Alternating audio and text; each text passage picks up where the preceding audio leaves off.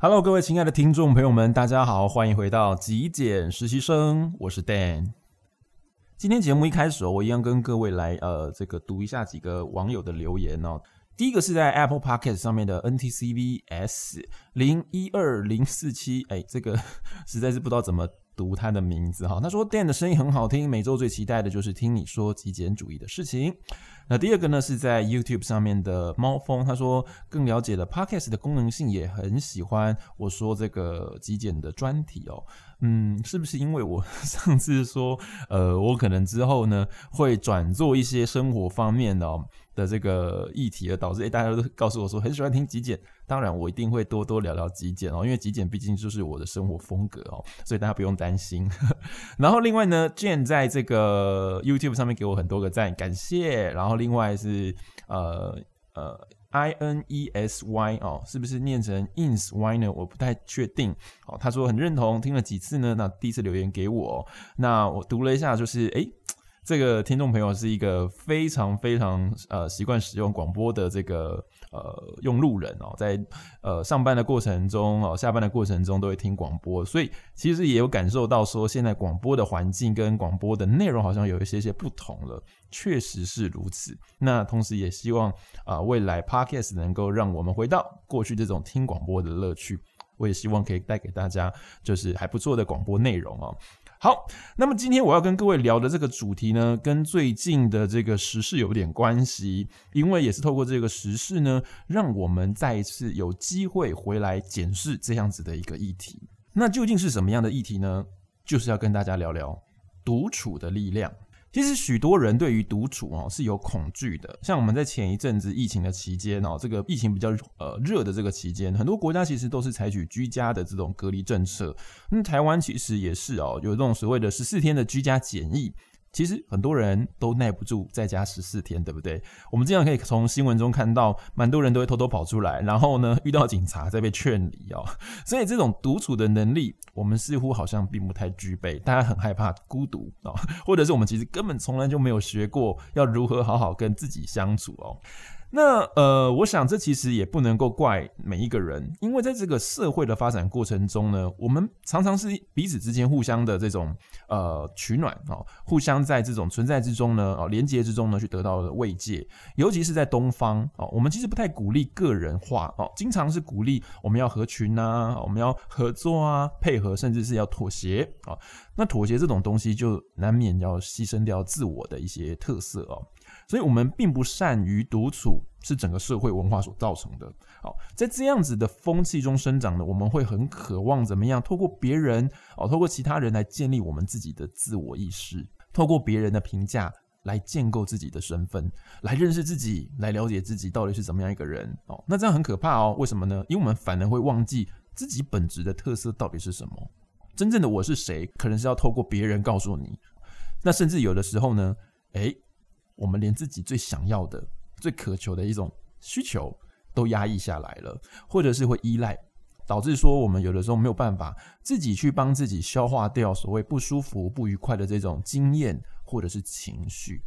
不过在这边我要提醒一下哦，因为很多人可能会说，哎，不会啊，我其实现在蛮人独处的，我在我家里头，我就自己关在我的房间里面，好 看看电脑、滑手机，这是一种独处，我不需要跟别人，我只要一整天宅在家里也行。But 啊，滑手机、看电脑这种不是真正的独处哦，这只是一种换一个方法进行所谓的社交活动哦，它依然是一种向外的心理活动，因为我们。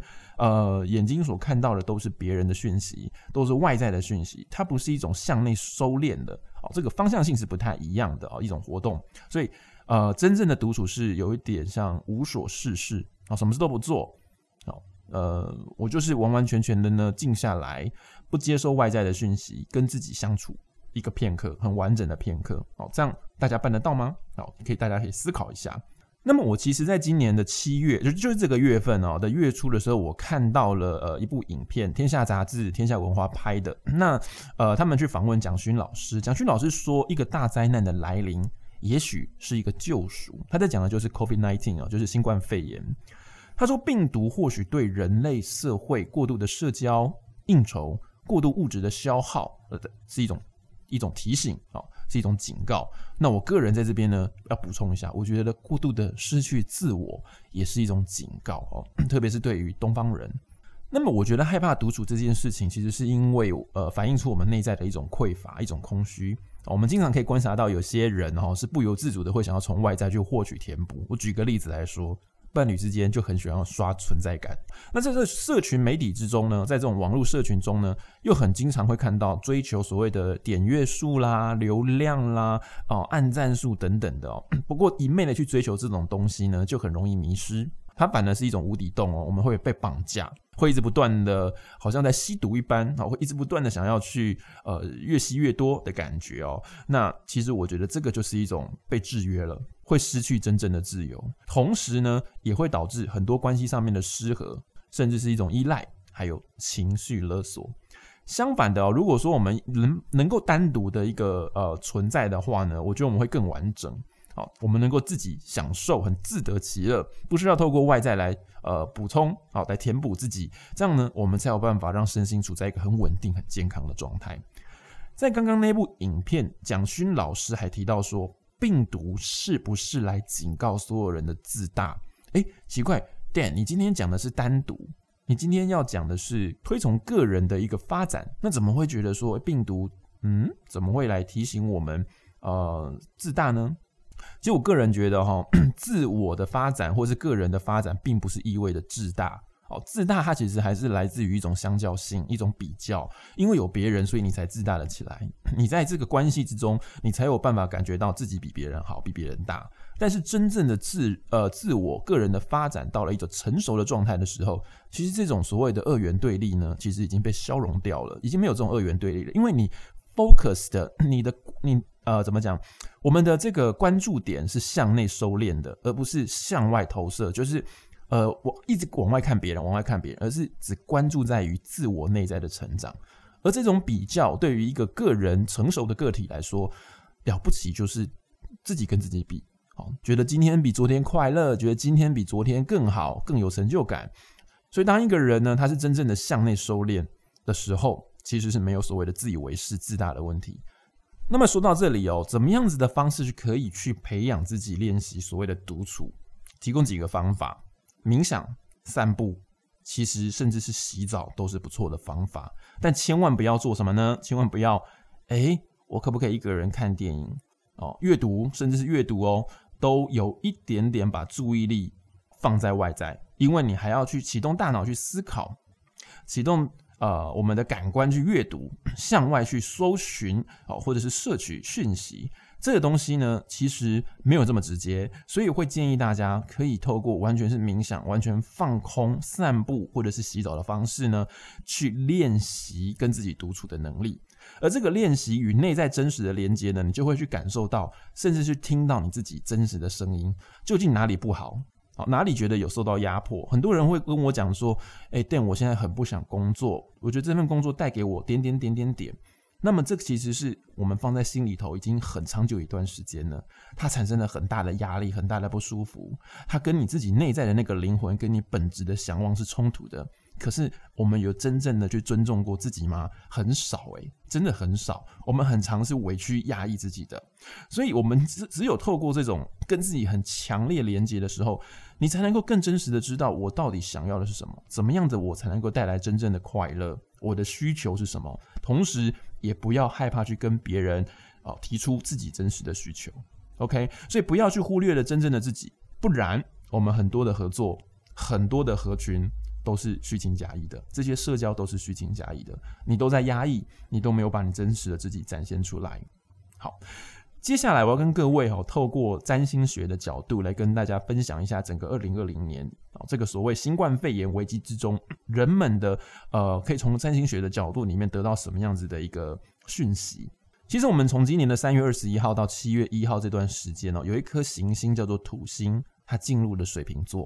哦，它进入水瓶座呢，试水温。接着呢，它逆行要回到摩羯座，最后在十二月十八，也就是今年底，他会再一次进入水瓶，并且呢，他就要在水瓶座一待就待到二零二三年的三月份。这两年多的土星旅行会为科技、社会集体带来改变。那么土星是什么样子一个行星？可能平常大家没有认识占星学哦，可能比较不懂。我跟各位补充说明一下，土星其实是一颗跟限制还有重建有关的行星。虽然土星的课程呢会让我们觉得很美松快，有点艰难，有点辛苦，但是它会带给我们在某些领域上面的巨大成长。当土星运行在与团队合作、哦跟科技创新有关的水瓶座的时候呢，它会推动人们以新的方式相聚在一起。上一次哦，土星在水瓶座的时间是什么时候？是一九九四年。那一年发生什么事呢？就是网络引入到我们日常生活中。那个时候的网络是不是带给我们一种新的生活方式？人与人之间的连接是不是透过一个新的方式，就是网络，好产生了不一样的这种呃火花？哦，以前没有网络的时候，真的就是一个实体连接。但透过网络之后呢，它可以让我们这个连接拉得更远、更宽广。哦，来自于不同国家、跨国的这种连接。所以它确实是一种考验、一种限制。但是呢，这种突破之后呢，会带给我们以新的方式群聚在一起。所以，我们说土星的这种考验也好、缩限也好，它的本质不是恶意的，它不是一种压缩、压迫，相反的是在提醒。有的时候是在提醒人们哦，我们在某些范畴中可能已经过度的扩张、膨胀，所带来的一种浪费，或者是一种呃无意识的消耗。同时，它会促使我们去思考，思考什么呢？两极之间的平衡课题。就像我刚刚说的，我们如何做自己，但又不要自大；我们如何做自己，又同时能够保有群体团体中的生活。好，所以今年上半年，我们已经体会到了土星水瓶时代的关键词是什么呢？保持社交距离啊，这过去曾经我们都不太听过的哦。减少群聚这种哦所谓关键字，在未来的两年多，土星就会以打破集体的方式开始，迫使我们回到单独。好，先先把我们做隔离就对了哈。从单独出发，回归内在的探索，还有诚实，特别就是诚实，如何真诚的面对你自己哦，不再是为了呃寻求某一种安逸、一种舒适。而逃避面对真实的自己，完成呢自我意识的建构之后呢，最终啊，这颗土星会带领我们以创新的方式，一个创新的形式，将大家再做重新的连接。好，这个也是我非常非常期待的。我很期待未来的生活到底会长得怎么样，会多酷，会多有趣，会多新鲜。好，这个就是土星水平时代的课题。我们的社会团体以及自我意识之间呢，必须做到一个协调。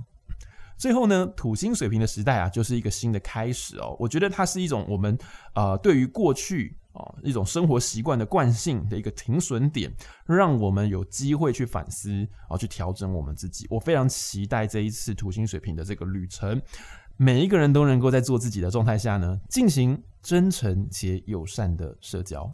好，以上就是我今天要跟大家分享的内容啦，带给大家一些些呃，在心灵上面的一种想法哦。呃，每一个人在这个社会中，既是团体，也是个人。那么遇到的每一次呃环境生活上面的一个巨变或改变，我想对我们每一个人带来的都是一种反思跟一个机会，让我们可以呃做一些改变，然后让我们遇见更好的自己。谢谢今天你的收听。如果你喜欢今天的节目的话，别忘了记得帮我按个赞哦哦，又要跟各位各位刷一下存在感了。也欢迎你订阅支持我的频道。我是 Dan，那我们下期节目见喽，拜拜。